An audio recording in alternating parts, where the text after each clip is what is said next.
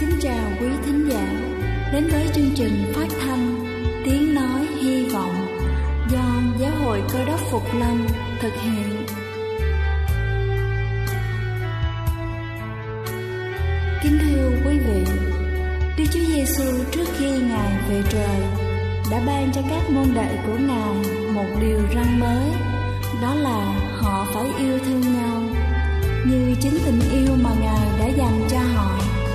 Quả thật vậy thưa quý vị, tình yêu thương là một món quà vô giá mà Chúa đã ban cho nhân loại và đó cũng là thông điệp mà chúng tôi muốn gửi đến toàn thể quý vị. Nếu quý vị muốn tìm hiểu thêm về chương trình, về niềm tin hoặc muốn nghiên cứu về lời Chúa, xin quý vị gửi thư về chương trình phát thanh Tiếng Nói Hy Vọng, địa chỉ 224 Phan Đăng Lưu, phường 3, quận Phú Nhuận, thành phố Hồ Chí Minh hoặc gửi email cho chúng tôi theo địa chỉ tiếng nói hy vọng amos@gmail.com. Ngoài ra, quý vị cũng có thể liên lạc với bất kỳ hội thánh cơ đốc Phục Lâm tại địa phương gần nhất. Xin chân thành cảm ơn và kính mời quý vị lắng nghe chương trình hôm nay.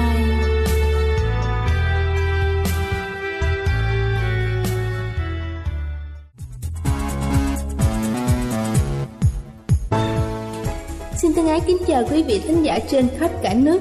Kính thưa quý vị, khi càng lớn tuổi, xương khớp của chúng ta sẽ càng yếu dần đi nếu chúng ta không bổ sung những vitamin cần thiết cho sự tổng hợp và hấp thụ vitamin D cho xương thì quá trình này sẽ càng diễn ra nhanh hơn nữa.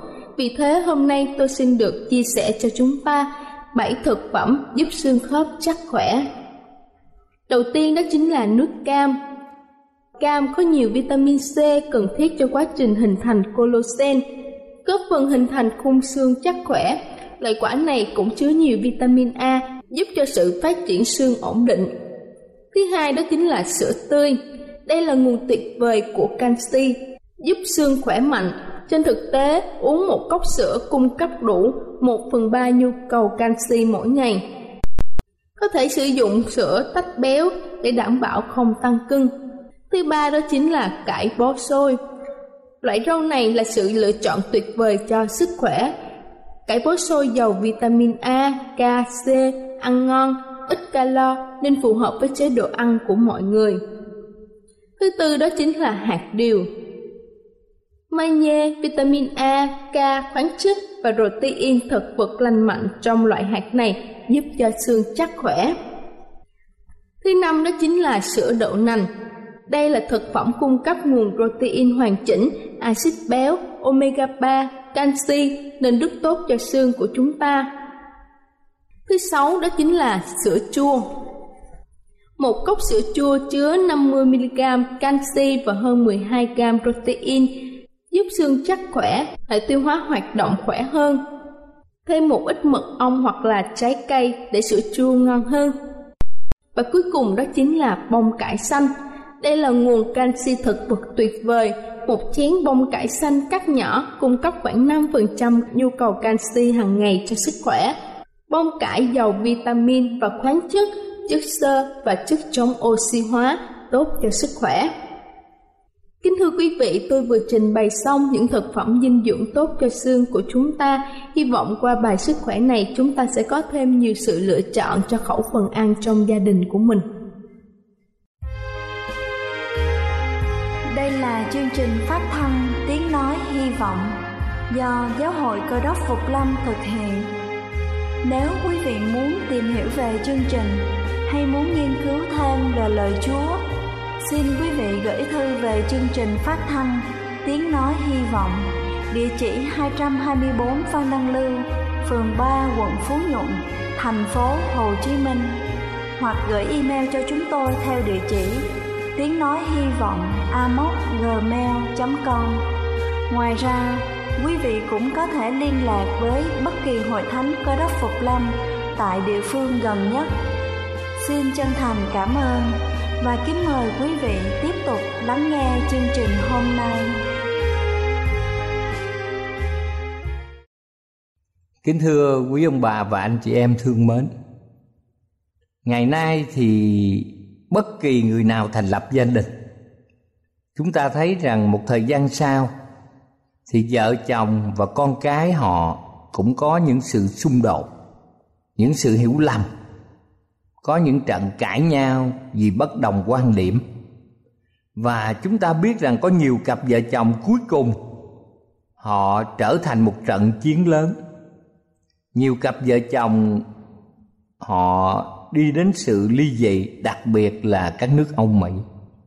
Ngày nay cứ 100 cặp vợ chồng kết hôn thì đến 50 cặp nghĩa là 50% sau thời gian sống chung với nhau thì họ lại ra tòa để ly dị. Như vậy làm thế nào mà chúng ta có thể giải quyết được các mâu thuẫn ở trong một gia đình? Kính thưa quý ông bà anh chị em, chúng ta phải nhớ rằng, khi tiến hành hôn nhân, gặp thanh niên nam nữ, họ phải ở trên một cái căn bản là tình yêu thương. Họ triều mến lẫn nhau, họ tìm hiểu và họ tiến tới hôn nhân. Tuy nhiên, hai người ở hai hoàn cảnh văn hóa khác nhau, ở hai môi trường sống khác nhau khi họ tiến hành kết là hợp làm một, thì có những điều mà người chồng không biết được toàn bộ quá khứ người vợ. Và người vợ thì không biết được toàn bộ quá khứ sở thích của người chồng. Do đó, họ có những định kiến, do đó họ có những mâu thuẫn. Làm thế nào để chúng ta giải quyết vấn đề này? Thứ nhất bất kỳ vấn đề nào mâu thuẫn, bất kỳ vấn đề rắc rối nào, nếu muốn có một cuộc hôn nhân hạnh phúc, thì kinh thánh chỉ cho chúng ta biết càng nên giải quyết càng nhanh, càng tốt. Trong sách Epheso đoạn 4 câu 26 và 27 chỉ cho chúng ta biết rằng, ví bằng anh em đương cơn giận thì chớ phạm tội, chớ căm giận cho đến khi mặt trời lặn. Và đừng cho ma quỷ nhân dịp. Như vậy khi mà mình giận một người nào, đặc biệt là những người thân yêu của chúng ta, thì chúng ta nhớ rằng chớ phạm tội. Chúng ta cũng nhớ rằng chớ căm giận cho đến khi mặt trời lặn. Và đừng để cho ma quỷ có dịp làm bùng cháy lên giống như ngọn lửa bùng cháy lên bởi xăng, bởi củi. Kính thưa quý ông bà và anh chị em thương mến, những rắc rối, những mâu thuẫn ở trong đời sống giống như cỏ dại. Nếu chúng ta không để ý, thì những chiếc cỏ này sẽ mọc um tùm và càng ngày nó càng phát triển một cách nhanh chóng. Kế đến chúng ta hãy biết rằng, hãy nhận ra còn có một khía cạnh khác. Ở kinh thánh đã ôn tồn và chỉ dẫn cho chúng ta biết trong sách Philip đoạn 2 câu 4 mỗi một người trong anh em chớ chăm về lợi riêng mình, nhưng phải chăm về lợi kẻ khác nữa. Kính thưa quý ông bà chị em, người việt có câu nói rằng, chúng ta có thể đến với tình yêu bằng nhiều con đường. Nhưng con đường nhanh nhất là con đường thông qua bao tử. Cho nên á, kinh thánh cũng cho chúng ta biết rằng muốn có phương cách để giải quyết mâu thuẫn, thì mỗi một người trong chúng ta chớ chăm về lợi riêng mình. Nếu người chồng thấy rằng người vợ vô cùng ích kỷ, nếu người vợ thấy người chồng vô cùng ích kỷ mà chúng ta không quan tâm về suy nghĩ, không quan tâm về tình cảm, về tư tưởng của người phối ngẫu của chúng ta, thì hôn nhân không thể nào đem đến hạnh phúc. Và kể cả những người họ mới bắt đầu yêu nhau, mà họ phát hiện ra người yêu của mình chỉ biết về mình mà không nghĩ đến họ thì chúng ta thấy tấm lòng họ sẽ không rộng mở. Giống như một tờ tiền giấy, tất cả mọi vấn đề đều có hai khía cạnh. Khía cạnh của chúng ta và khía cạnh của người khác. Nhìn thấy khía cạnh của mình, lúc nào cũng dễ dàng. Lúc nào thì mình cũng thấy mình đúng. Nhưng kính thưa quý vị, chúng ta cũng nhìn tới khía cạnh của người bạn đời của mình khía cạnh của người phối ngẫu của mình để chúng ta có thể thông cảm trong những trường hợp mà họ đặt vào những tình huống khó xử. Kế đó, chúng ta cần cẩn thận ở trong giao tiếp. Việc giao tiếp là điều rất là quan trọng ở trong đời sống của con người. Chúng ta giao tiếp với cha mẹ, chúng ta giao tiếp với hàng xóm láng giềng, chúng ta giao tiếp với những người ở trong công sở. Chúng ta giao tiếp với những tín hữu và đặc biệt là chúng ta giao tiếp với người thân ở trong gia đình. Chúng ta cần phải học để biết khi nào nên nói và khi nào thì chúng ta nên lắng nghe. Và chúng ta nên nhớ rằng đức chúa trời ban cho chúng ta một cái miệng để nói, nhưng mà có hai cái lỗ tai để lắng nghe. Cho nên những người mà bị thất tình á họ rất thích tâm sự. Và nhiều người chịu khó lắng nghe, thì được họ khen là những người nói chuyện rất là hay. Cho nên ở trong gia đình, chúng ta đôi khi phải biết lắng nghe vợ mình nói, chồng mình nói, con cái mình nói và ông bà mình nói. Có một phụ nữ, bà đến với vị mục sư ở trong hội thánh. Bà than phiền về người chồng của bà dữ tợn, ích kỷ và nói nhiều hay giận dữ. Lúc bấy giờ thì vị mục sư đã giao cho bà một chai ở trong đó có một loại nước. Và ông nói rằng khi nào mà chồng bà nổi giận, chồng bà chửi mắng trong gia đình, thì bà hãy uống chai nước này trong vòng 10 phút. Rồi bà nuốt nước ở trong miệng mình đi rồi sau đó bà sẽ nói. Một tháng sau bà quay lại. Vị mục sư nói rằng, nước thuốc mà bà sử dụng kết quả như thế nào? Bà nói rằng, thưa mục sư, rất hiệu nghiệm. Gia đình tôi hôm nay rất là êm ắng, hạnh phúc. Và chồng tôi nói rằng, hôm nay tôi đến để cũng xin mục sư cho một chai thuốc để ổng cũng sử dụng khi nào mà nghe tôi giận dữ hay là tôi la ở trong gia đình. Vì mục sư mới nói rằng chả phải thuốc gì đặc biệt, đây là chỉ là nước lạnh. Kính thưa quý vị, có những điều mà mình nghe, mình phản ứng trong tư tưởng và lời nói.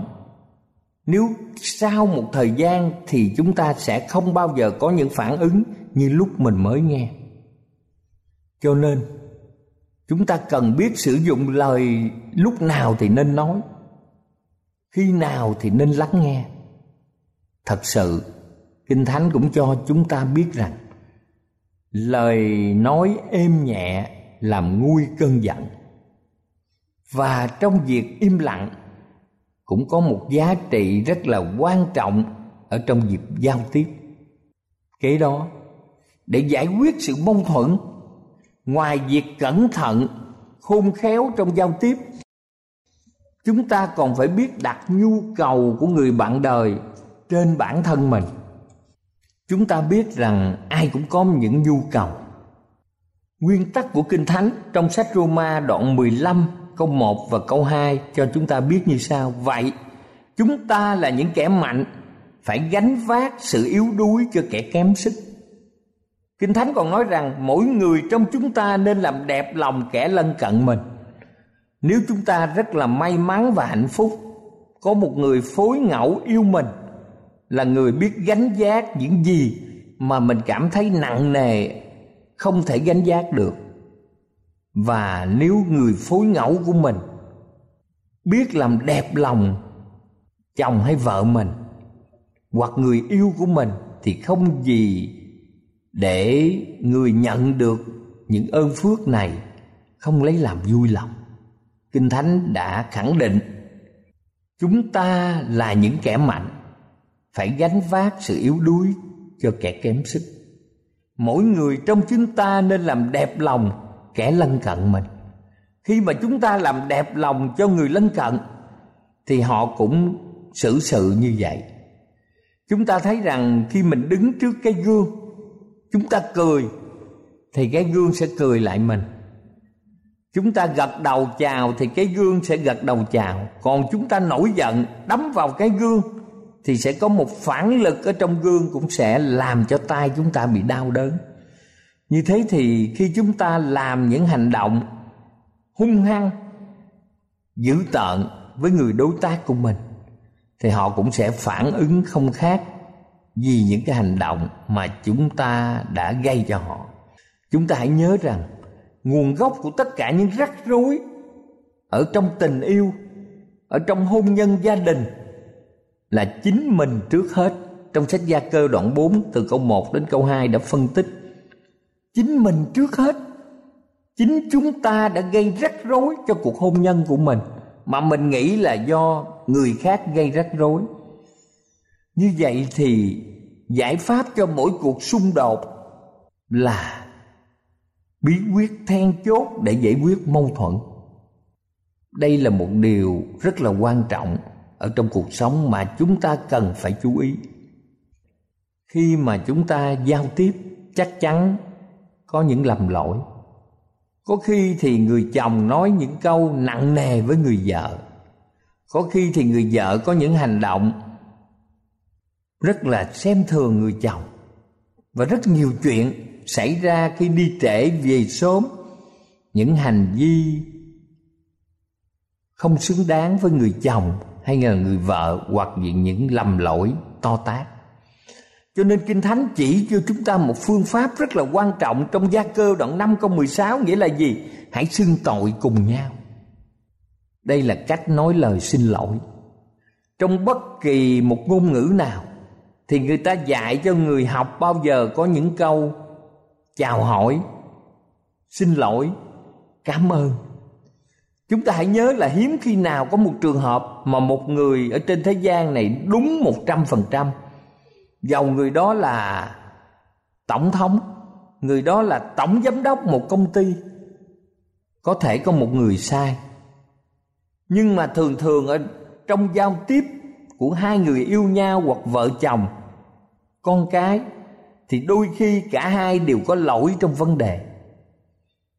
Và ba từ rất có giá trị như một viên kim cương lấp lánh, đó là, anh xin lỗi em, hoặc là, em xin lỗi anh có nhiều người suốt cả đời chưa bao giờ nói lời, em xin lỗi anh, với người chồng và người chồng cũng chưa bao giờ nói từ anh xin lỗi em với người vợ.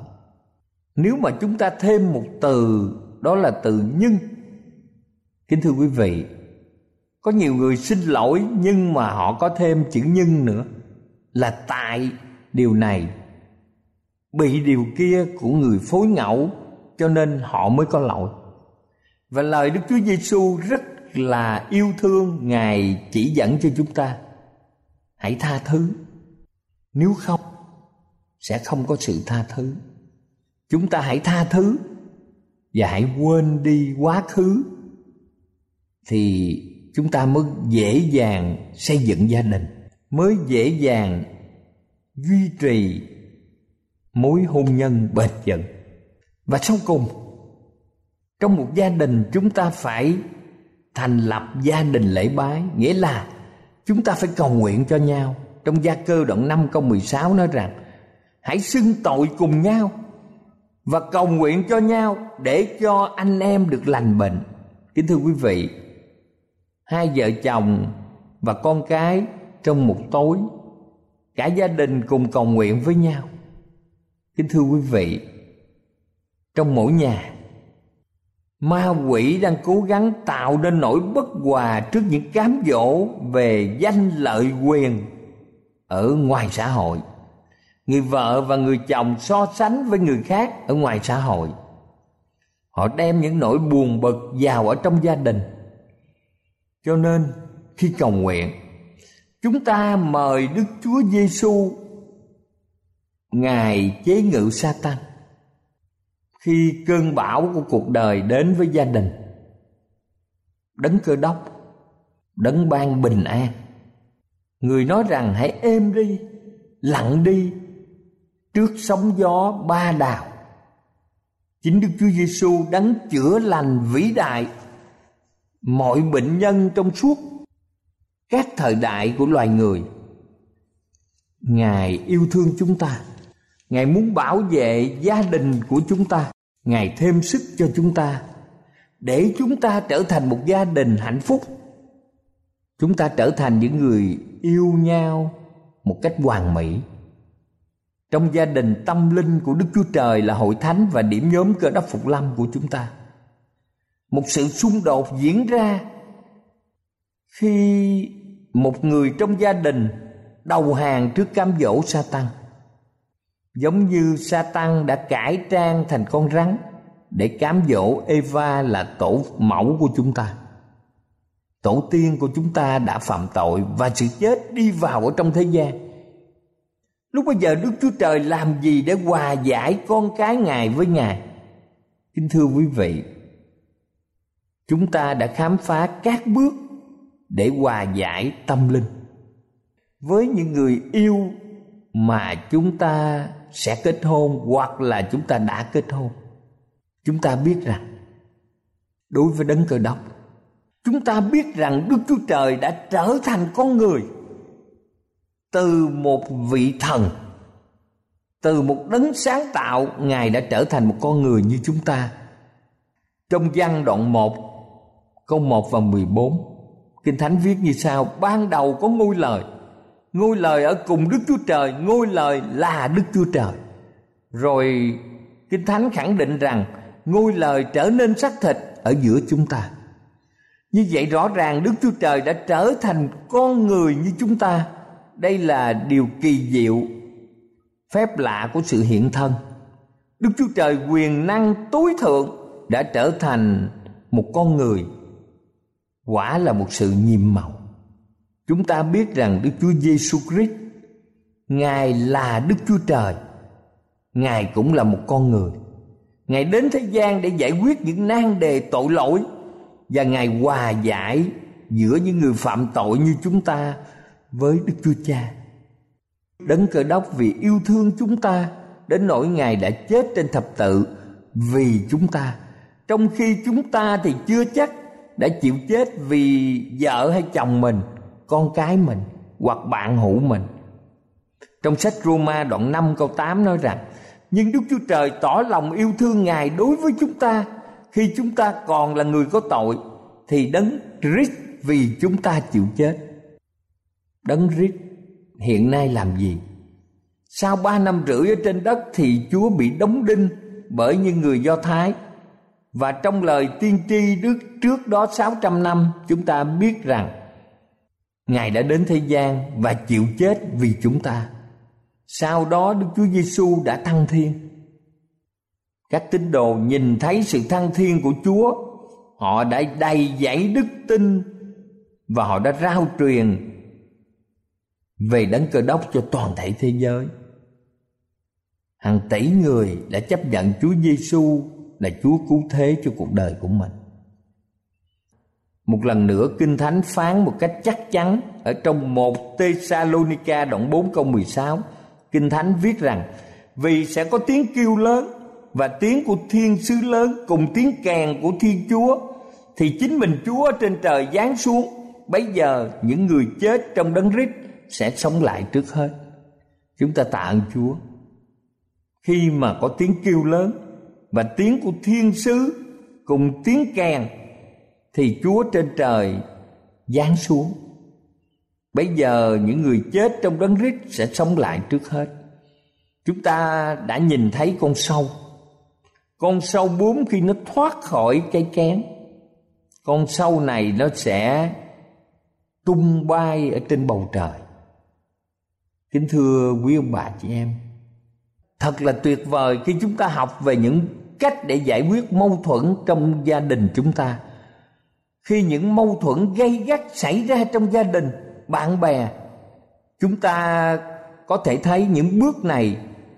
Nhưng kính thưa quý vị chúng ta học được những bằng chứng quan trọng. Không những chúng ta giải quyết mâu thuẫn trong gia đình mà chúng ta còn học cái cách để hòa giải với đức chúa trời. Cách mà chúng ta đầu phục chúa là đức chúa trời toàn năng để ngài ban phước cho gia đình chúng ta, vợ chồng, con cái, ông bà chúng ta. Chúng ta chấp nhận ngài là ai? Ngài là chúa. Ngài là chủ trong đời sống. Ngài là đấng tạo hóa. Ngài là ông trời. Ngài là đấng cứu chuộc chúng ta. Kinh thánh phán trong sách Roma đoạn 12 câu 1 vậy hỡi anh em tôi lấy sự thương xót của Đức Chúa Trời khuyên anh em dâng thân thể mình làm của lễ sống và thánh. Đẹp lòng Đức Chúa Trời, ấy là sự thờ phượng phải lẽ của anh em. Cho nên, kính thưa quý ông bà chị em, chúng ta dâng thân thể mình làm của lễ sống và thánh. Đẹp lòng Đức Chúa Trời, đây là sự thờ phượng phải lẽ. Và trong một văn động một câu chính cũng khẳng định một cách rõ ràng, nếu chúng ta xưng nhận những tội lỗi của mình, thì ngài là thành tín, công bình để tha thứ cho chúng ta những tội lỗi của chúng ta và làm cho chúng ta sạch mọi điều không công bình. Một phạm nhân khi bị xử án đã nói với quan tòa xin tha bổng. Vị chánh án nói rằng, tôi không có quyền tha bổng cho anh. Vị chánh án đã xử theo khung của hình phạt, chỉ có đức chúa trời ngài là thành tín, là công bình. Ngài có thể xóa bôi những tội lỗi ở trong quá khứ chúng ta và làm cho chúng ta sạch mọi điều không công bình. Hôm nay, từ niềm ao ước trong tận tâm hồn của chúng ta chúng ta muốn gia nhập đại gia đình của đức chúa trời. Bằng cách chúng ta xưng nhận những tội lỗi của mình, dâng đời mình cho chúa và xin ngài chấp nhận chúng ta là con cái của ngài. Ngài là đấng cứu chuộc, ban hạnh phúc, bình an cho gia đình chúng ta, cho vợ chồng và con cái của chúng ta. Cầu chúa luôn luôn ở cùng quý ông bà chị em trong việc mà chúng ta chấp nhận Chúa Giêsu là Chúa cứu thế. Trong việc mà chúng ta đã có những kinh nghiệm giải quyết những mâu thuẫn của gia đình để gia đình chúng ta luôn bình an và hạnh phúc.